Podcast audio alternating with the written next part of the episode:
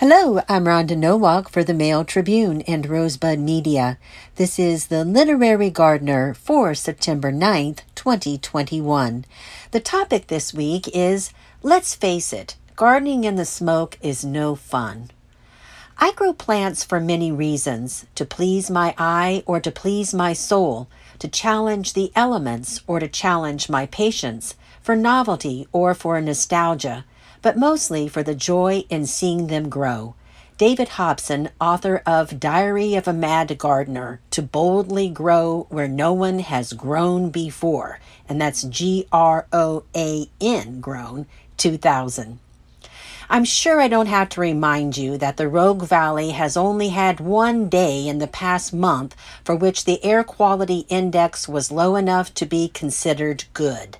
The rest have been listed by IQ Air as very unhealthy, four days, unhealthy, 17 days, unhealthy for sensitive groups, six days, and moderate, two days. I chose this week's quote by garden humorist David Hobson to remind me why I garden in the heat and smoke. Rather than me challenging the elements, the elements are definitely challenging me and my patience, not to mention my health. The first thing I've learned about gardening in the smoke is that I don't like it. I don't want to boldly grow where mad gardeners have grown G R O A N before, so I have escaped to Bandon, where the air quality is consistently good and the air temperature doesn't surpass the high 60s.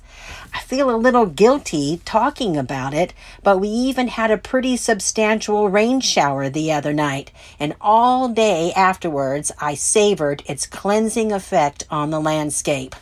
Enough gloating. I'll come back to my garden in Medford soon enough because there is a lot of work to do in the garden during September and October. If the smoke persists as forecasted, I'll wear a face mask because the smoke irritates my sinuses and gives me a nasty headache. One thing is for sure, after a shortage of face masks early in the pandemic, our choices in respirator wear have proliferated. However, another thing I've learned about gardening in the smoke is that all face coverings do not offer the same protection against inhaling fine particles in smoke and ash. I just read an article in Wirecutter, a product review website owned by the New York Times, in which author Tim Heffernan writes After 50 hours of research and testing different respirators, we're confident that the comfortable, durable, widely available 3M 8511 and 3M 8210 disposable N95 respirators are the ones to get. I checked local stores, and they have plenty of both of these models in stock. A lot of confusion has swirled around about whether people who are not frontline workers should even wear N95 respirators.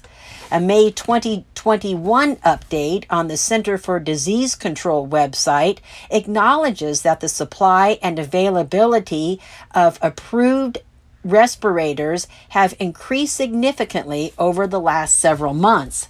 But the website also states N95 respirators are critical supplies that should be prioritized for healthcare workers and other medical first responders to prevent supply shortages. Well, I learned there are different grades of N95 face masks. The 3M 8511 and 8210 models are NIOSH approved for protection against wildfire smoke, air pollution, and construction dust and fumes, whereas specially fit tested N95 respirators are used by health professionals. Heffernan says the 3M 8210 respirator also offers protection from the coronavirus because it filters exhalations as well as incoming air. The 8511 and some other N95 models have an unfiltered exhalation valve, which the CDC says does not fully guard against the spread of COVID 19.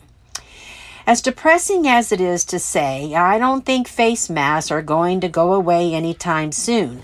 Our garden centers should carry an ample supply of N95 face masks that are appropriate for wildfire smoke and the coronavirus, prominently displayed right next to the shovels and shears and other important gardening equipment.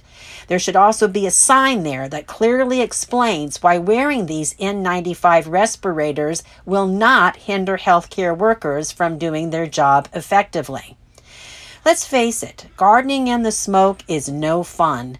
If ever there was a time to focus on growing early spring, fall, or overwintering vegetable crops, it's now. If ever there was a time to convert high maintenance lawns and flower beds to low maintenance native perennial gardens, it's now. I may be a mad gardener after all, because I refuse to let the smoke and heat beat me down completely. I will escape to Bandon for a while, but I won't stop gardening. David Hobson said it best I grow plants for many reasons, but mostly for the joy in seeing them grow. By the way, if you could use some garden humor right now, Hobson's books, Diary of a Mad Gardener and Soiled Reputations 2012, are both hilarious. Now for my gardening to do list this week. I'm thinning out my fall crop and overwintering seedlings in the raised beds, which includes beets, spinach, lettuce, Swiss chard, peas, broccoli, and cauliflower. I'm direct seeding another round of lettuce, spinach, and radishes in the raised beds and direct seeding kale and onion sets that I'll use for scallions. I'm cutting off my growing tips and picking off the flowers from the tomato plants to assist in fruit ripening, and I'm also picking off flowers from my pepper plants and eggplants. The fall rains are already beginning a bit here in Bandon, so I'm going to try putting wood ash around my seedlings in the raised beds to deter slugs. I found we have a lot of slugs even in the hoop house.